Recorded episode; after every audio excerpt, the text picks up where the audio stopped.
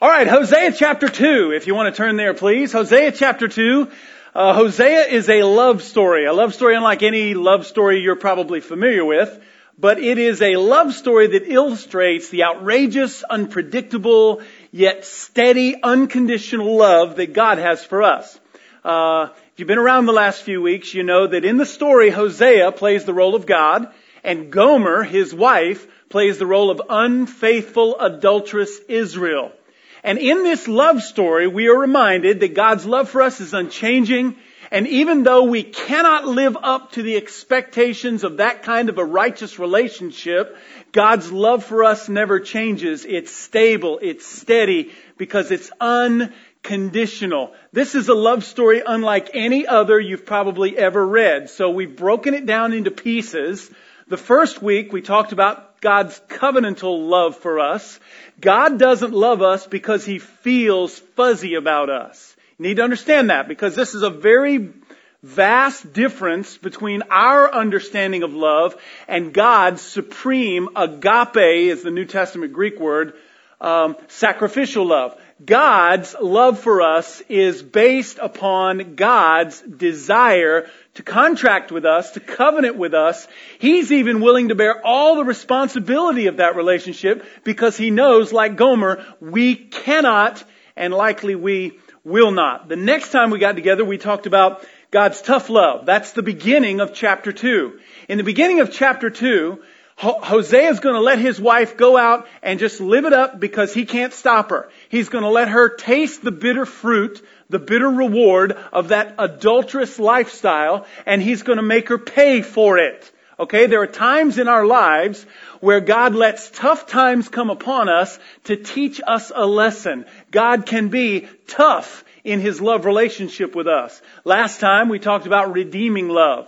The redeeming quality of God's love uh, sets it apart from any other love we might know. You see, God's love is so profound. It is so sacrificial. It is so all encompassing, especially in contrast with our sinfulness, that it demands a response from, uh, from us.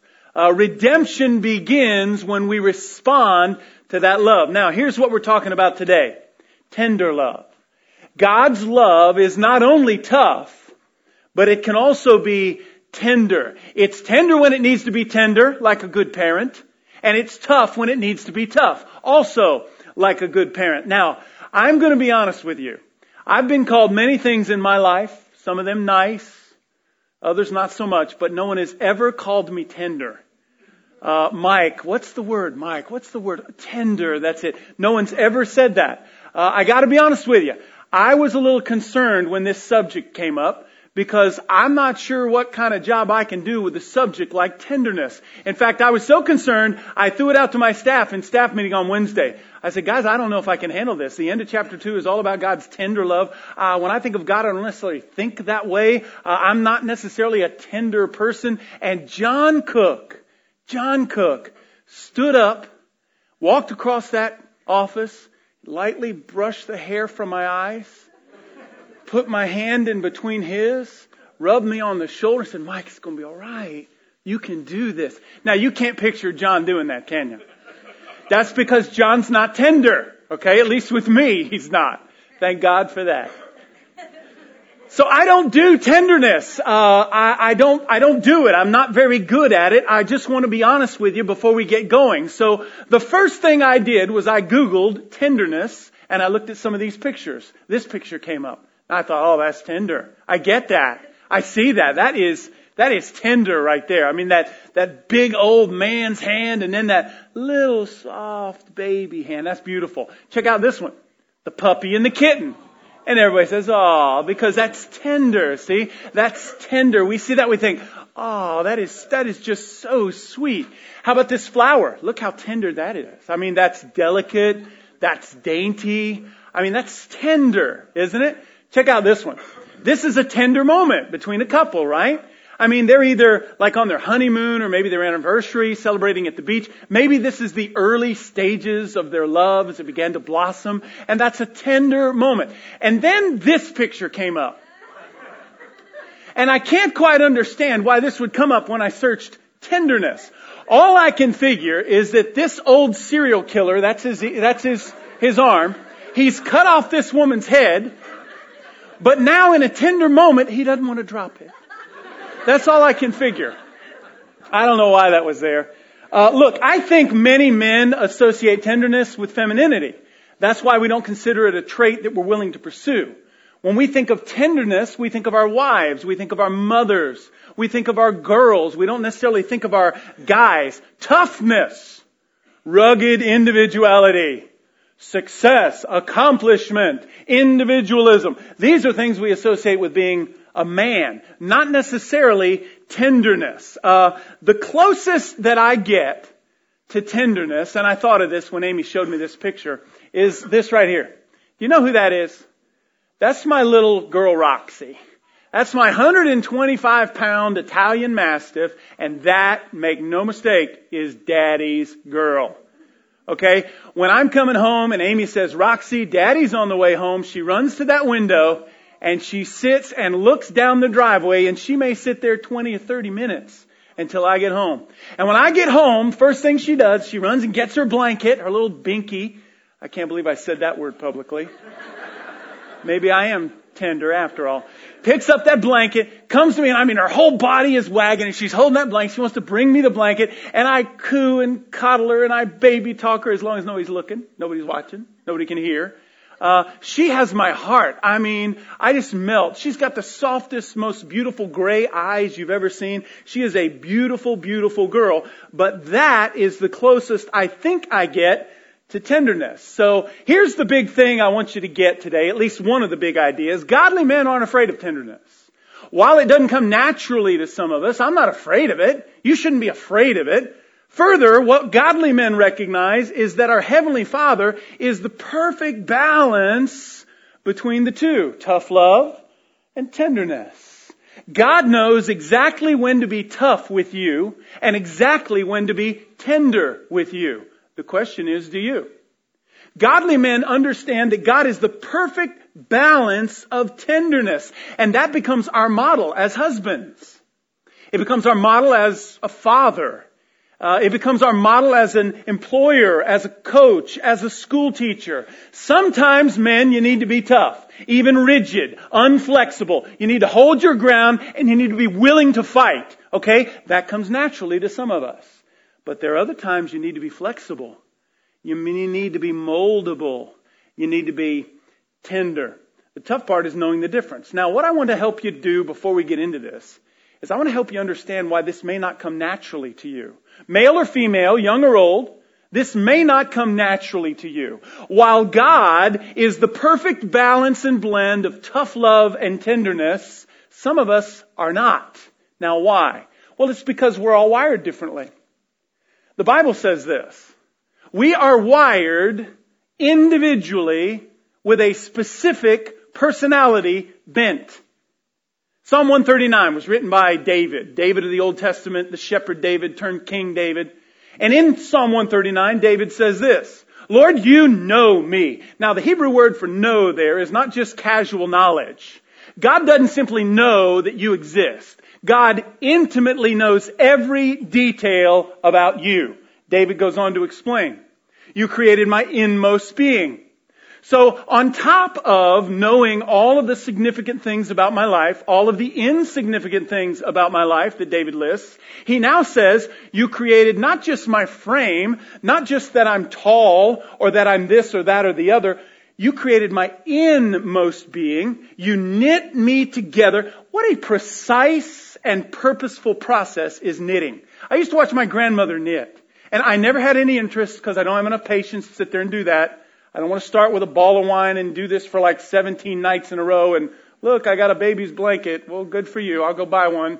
Um, but a very precise, it's a very precise, it's a very uh, purposeful process. If you don't do it right, wiggle those sticks right, you're not going to wind up with what you want to wind up with. That's what David's saying. David's saying, you didn't just throw me together on a whim. You took your time. You wove me together. He says, now, my frame is not hidden from you when I was made in the secret place. Now that's the exterior. God decided whether or not you were going to be tall or not so tall whether or not you were going to be slender or let's call it big boned.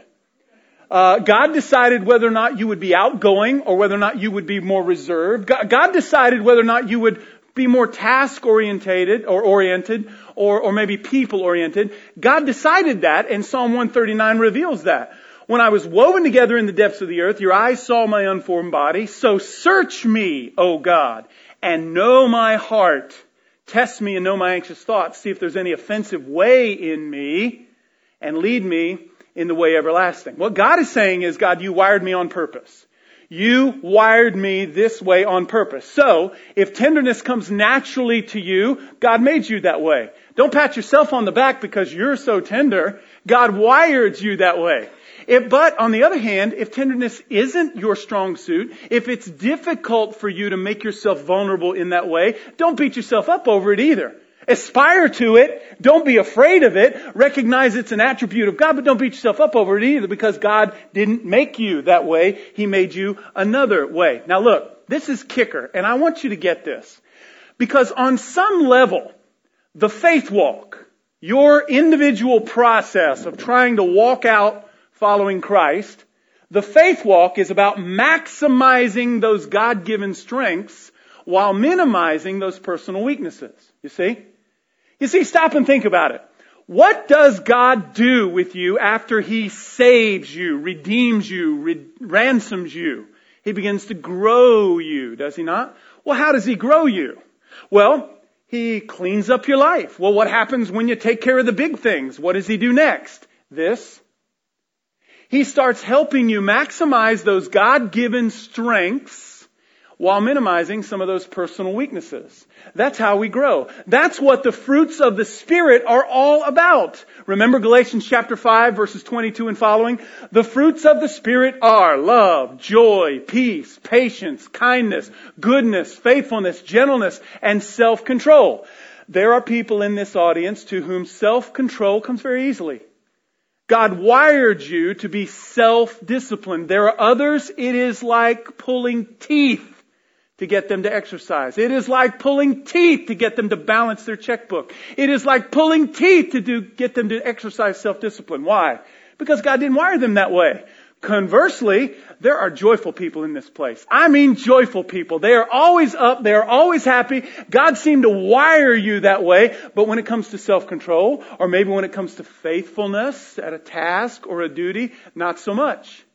There are people who are wired to be patient because God wired you that way. There are others of us, God didn't wire me with patience. I have to work at patience and you might have to work at it as well. But on some level, that's what God's Spirit is doing in me. That's what God's Spirit is doing in every child of God. He's helping you maximize those strengths of love or joy, but He's also helping you find peace when you're a naturally critical person.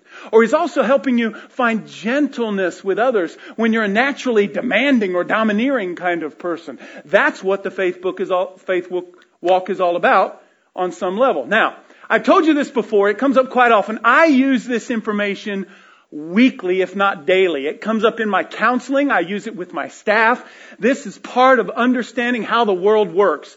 We have been studying the psychology of the human brain long enough to know that people are wired one of four different ways. You ever heard somebody say, hey, he's a type A personality, watch out for him, you know? Uh, that's because there are four different ways of wiring. God gave you one of four different autopilots to get you through life. You are programmed this way. And it's very helpful, it's very useful if you not only understand how you're wired, but it's also useful if you understand who, how people close to you are wired as well. For instance, my wife's autopilot does not fly in the same direction as mine. Right? But hers is every bit as valid, every bit as valuable, every bit as God-given as mine. The reason we disagree in a relationship, working, marriage, or otherwise, is because my personality bent takes me in this direction, while your personality bent takes you in that direction. That's what creates our differences. That's what creates our struggles. There are four ways. I like to use the DISC model. D-I-S-C high D, high I, high S, and high C. This is what it looks like. If you are high D, now what does a high D person look like? Usually a high D person favors accomplishment, accomplishing tasks over time with people. In other words, if your life and personality is a pie, you are a little more shaded in task orientation than you are people orientation. If you are task oriented, it feels good at the end of the day to check off your list, okay? Got it done, got it done, got it done. Man, that feels good. If you're task oriented, like I am, on a day off, I don't want to spend it with a bunch of people. I work with people, so when it's my time and my plane gets to fly where it wants to fly, I want to be alone and I want to accomplish something. If you're people oriented, on the other hand, if you're people oriented, then you'd much rather go out with people than check things off your list. Whatever you've got to do today can be done tomorrow, so and so called, and we're all going out for pizza. That's a people oriented person. Now, if you are task oriented and you are outgoing as opposed to reserved, a little more outgoing than you are reserved, then you are very likely a high D personality type. Now listen to these D words because some of you are married, God help you to high D's. Okay? Determined, demanding, decisive, doer. I would add dominant. I would add diligent. These D words sum up some of you to a T. You are so determined. God made you that way. Psalm 139. He wired your inmost being to be naturally determined. I'm not going to pat you on the back for that. You don't even have to work at that. What you got to work at is patience. Because you're so driven and you're so demanding of yourself and others and you're so determined that you want to break down every wall and accomplish all of your goals overnight. It takes patience sometimes to make it work in this life. Now, flip it. Let's say instead of being people or uh, task oriented, you're people oriented, but you're still outgoing. It, your idea of a good evening is not to be alone at home accomplishing work. Your idea is to be out with people, hanging out. Man, we're close. We got strong relationships. That matters to you supremely. Well, if you are people oriented and a little more outgoing than you are reserved, then you are most likely the high I. Listen to the I words. Inspirational, intrapersonal, interchangeable, impressive. High I people make awesome salespeople because they're able to be what the client needs them to be. They're interchangeable. They're also interpersonal. See? High I people, I would add, they are influencing. They have the ability to pick up a room, brighten up a room. They can also be brought down by others. High I people care greatly what others think about them because they want to be impressive to you. Those are high I's. You are married to an high I, or you are yourself a high I, and those I words, there are one or two of them, oh my goodness, that is so my husband, or oh, that is so my wife. Here's number three. If you are primarily people oriented, but reserved, far more than outgoing, you are very likely a high S personality type or style. Listen to these S words. You're stable, this is my wife. This is so my wife. Anybody that knows Amy knows that Amy doesn't like to rock the boat. She's stable. She's sentimental. She is submissive. She would rather me take the lead. She would rather be a follower than in the spotlight. She would rather work behind the scenes with your children than ever get up on the stage under a light because she's submissive and she's status quo. Just leave it the same. If it's not broken, why are you trying to fix it? Okay? Stable, steadiness. These are high S personality traits and they came from God. You are naturally wired that way. Here's the last one. If you are primarily task oriented more than people and primarily reserved more than outgoing, you're the high C. Which means that God wired you naturally to be cautious naturally to be critical. Not necessarily critical in a bad way. It can be critical in a good way. When you walk into a restaurant or you walk into someone's home, if you're a high C, you probably recognize those things that are out of place or those things that could have been done better or those things you don't like before you recognize those things that you do. That's because God gave you a natural critical streak. If you're going to do it, you're going to do it right. That's the last C word, competent. High C people always look before they leap. In fact, they might look seven or eight times.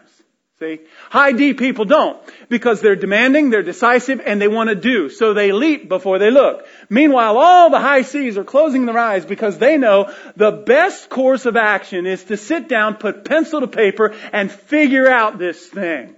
That's a high C. So now, D, I, S, C. God wired you as one of those, with one of those uh, character, characteristics driving your life. That's determining your autopilot. For instance, when I take a personality profile, it's about a 30 page disc profile, and you may have done something like this. You answer hundreds of those questions, one to five. Oh, that's always me. That's not at all like me. That sort of thing. Here's what my chart looks like, okay? I am highest in the D category because these things come naturally to me. These things determine how I see the world and where my plane wants to fly. I'm next highest in the I category. That's part of my work. I don't think I could be an effective minister if I was just demanding, just decisive, and just a doer. There are times as a minister, you have to be patient. There are times as a minister, you have to be inspirational. You have to try to lift people up. There are times as a minister that you have to be influencing over others, and you will be influenced by others. So, when I take the profile, I'm highest in D, next highest in I, and notice, I have very, very little S and C. I'm not big into stability. My wife loves to keep things stable. If it's not broken, why are you fixing it? Meanwhile, about every five or six months, I just have to rearrange the furniture in the den because I'm tired of sitting in the same place watching the same television. I love change. I love to shake it up. I love to flip it over and see how it lands. Not so much for the high S. That's because I have so little of the high S in me. And I have almost no high C. Almost no caution, Almost no competence. I know you love to hear that. Almost no critical this, that, or the other. Uh, now, what's interesting about this is I fell in love with a person whose chart is exactly opposite mine. She has almost no D. Amy, I don't think can be very demanding. I don't know if you've been a part of this church for very long that you've ever seen my wife decisive or demanding. She is certainly not dominant. She has very little D. She has very little I. But she has a whole lot of S. And she has a whole lot of C. And it's very interesting, especially when you read James, uh, Genesis chapter 1 and Genesis chapter 2. When God created men and women, He did so that we might complete one another, that we might complement one another. I will tell you, after 25 years married to my wife, she has made me more stable and more cautious than I ever could have been on my own. She has made me more sentimental. She has given me more compassion. She has given me more awareness of the needs of others than I ever could have found on my own. That's because she complements me and I'd like to think that I complement her. Now, everybody favors one of those four areas. That's what determines where your plane is trying to fly. If you took the profile and it came out flat like this next one, we would say you have a personality disorder. Really, I'm, I'm being serious if, if you took the profile and it came out flat, we would say, I need to start setting up appointments for you because you have a personality disorder. The point I'm trying to make is, all of us favor one over another. And guess what? Your personality bent, your wiring also influences you as to how you approach God, how you view God, how you see God. If you talk to a high D and say, tell me the most important thing about God, what's the best thing about God? A high D is going to say, God can do anything. God is omnipotent. He is all power. He's not afraid of nothing. Excuse the grammar. Talk to a high I. What's the most important thing about God? God loves me. God is my companion. Talk to a high S like my wife. What is the most important thing about God, Amy? He is my father. He's loyal. He's dependable. He's stable. I can count on him and depend on. Talk to a high C. What's the biggest thing about God? What's the most important thing? What is your starting point when you begin to contemplate the idea of God? And a high C will tell you something like, God knows everything. God has all the answers. If we would just listen to God, He'd show us how to better our lives because He can show us the way. Now, I tell you what's fascinating to me. This interests me. I'm sorry if it doesn't interest you. I'm almost done. I like looking at Bible characters and figuring out where they are. David, for instance, in the Old Testament, classic high I with a little bit of D thrown in there. Paul, the apostle of the New Testament, classic high D. Who else goes from persecutor of the apostles to leader of the apostles in a short period of time? A high D does that. Thomas, the doubter. You say he's risen. I'll believe it when I can see it with my own eyes. High C. I'm not ready to jump on this resurrection bandwagon, Thomas said, until I can sift through the evidence and make a competent decision. And then John, the disciple Jesus loved. The disciple who at the cross, he said, John, take care of my mother. Why? Because John was the high S, the stable, the steady, the sentimental leader. Now, what's cool about Jesus is whenever Jesus needed to be one or the other, he could. Jesus wasn't all one thing. The reason I can identify those biblical characters as, oh, he's definitely a high I, he is definitely a high C, is because we tend to favor one over the others. Jesus wasn't like that. In fact, if you're a note taker, you want to write down these passages. In Matthew chapter 21, Jesus clears out the temple because they've made it a den of thieves. This, this prophet from Nazareth comes in there cracking a whip, kicking over the tables, running out these money changers. That's definitely dominant. That's definitely domineering. That's definitely driven and that's definitely demanding. He could be that when he needed to. But then you turn to a passage like Matthew 14 and he's feeding 5,000 people just because he loves them just because they're hungry. John chapter 8, the woman caught in the act of adultery, he sits down with her and he offers forgiveness and he's gentle and he listens and he doesn't just, that's classic high I behavior. When he needed to be gentle, he could be gentle. When he needed to be tender, he could be tender. Then you go to John chapter 13. What does Jesus do? It's the night of the Lord's Supper. He wraps a towel around his waist and he becomes a high S servant and washes the disciples' feet. He takes on a role of submission to his disciples. And then you go to a passage like Matthew 21, and he's standing back and he's calculating his next move because he knows that the Pharisees are out to kill him. You see, the cool thing about Jesus is he always knew how to respond. Now, next slide. We tend to favor one over the other. If I'm D, we think in every circumstance I need to be demanding. You know what that kid needs? That kid needs his butt smacked. See? That's the way D's think. We think that everyone in the world should be demanding, and if we were all demanding, we'd solve the world's problems. Not so. High I's think, you know what, if you just settle down a little bit and be their friend, if you just warm up to them and, quote, build a relationship, everything would be fine. Not everything. High S think, hey, what we need to do is nothing. Because it's really not that bad. Leave it the way it is. And a high C will always have something to pick apart, criticize something that could be better, something that's less than ideal. We tend to favor one over the other. Now guess what happens? When we let one of those characteristics dominate, let's say we're demanding, and we let our demanding nature dominate, it quickly becomes a weakness. Who wants to follow a demanding person in any relationship, in any church? If we allow ourselves to be interchangeable. We're always changing. If it's up, we're up. If it's down, we're down. We lose a sense of who we are. We lose a sense of purpose. If we're so stable, high S, that we're stubborn and unwilling to change, unflexible, we never try new things. And if we're always waiting for things to be perfect before we engage them, before we try them, high C, we may never do anything. Here's the other big idea, and then we'll quit. God knows when to be tough and when to be tender. Do I? Do I. Let me read to you just three verses from uh, Hosea chapter 2. Remember in the beginning of the chapter, God is hemming her in. God's going to make her pay. God's going to make her understand she's made poor choices. But look what he says in verse 14. Now I'm going to allure her. You see that? Now I'm going to allure her. I'm going to lead her into the wilderness and I'm going to speak, what's the next word? Tenderly to her. Skip down to verse 21. After she responds, after she realizes, look what verse 21 says. In that day when she realizes, I'm going to respond, God says. I'm going to respond to the skies and they're going to respond to the earth and the earth is going to respond to the grain, the new wine and the olive oil. They're going to respond to Jezreel, verse 23. And I will plant her for myself in the land. I will show, watch this, I will show my love to the one I called not my loved one. Remember in the beginning of chapter 2, he said, someone stand up and point out the obvious. You're not my wife because you don't act like a wife. Now he's changing his tune.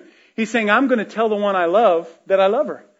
Because before I told her you're not my loved one, I'm going to say to those called not my people, you know what? You are my people. And they're going to say, you are my God. God is the perfect balance between the two. Tough love, tender love. Tough love. Galatians chapter 6 verse 6. Don't deceive yourself. You can't mock God. You're going to reap what you sow, man. That's tough love. Luke 15, tender love. The father waiting in the field as the prodigal son returns.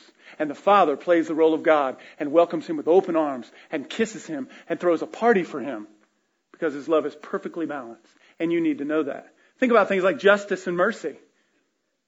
Think about things like discipline and forgiveness. God isn't always about teaching us a lesson. Sometimes He's just willing to erase the offense and let's move on. That's beautiful. Any good parent understands that process. Worship and companionship. There's a big one. God is not only the object of my worship. I fear Him. I revere Him. He will also be my companion. He listens to me when I pray. And then action and waiting. Here's the big deal. The blessing in a message like this is the realization that God's love is tender. Some of you need to know that. Some of you, like me, need to remember that. God's not this big judge always watching, ready to smack you when you get out of line. God is a heavenly father who loves you regardless of what you've done, regardless of the stain on your life. God is willing to forgive you and reinstate that relationship. And He can do it today. Now, the real challenge in a message like this is realizing that that's kind of our model. We're supposed to do the same. We're supposed to know when to be tough and when to be tender. We're supposed to know when to demand justice and when to offer mercy. How do we know? By staying close to the Father. So that's what I leave you with. Stay close to the Father. And the Father will take a demanding doer like me and make him merciful sometimes and make him tender sometimes and make him listen sometimes. And God will take a kind of a fearful, cautious, kind of a critical person, high C, maybe like you, and cause you to step up and take leadership and assume the responsibility. That's what God can do.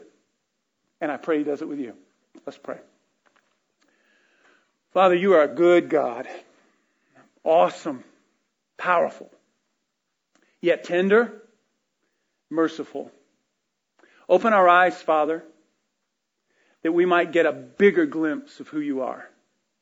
Forgive us for pigeonholing our idea of you. You're either all of this or all of that.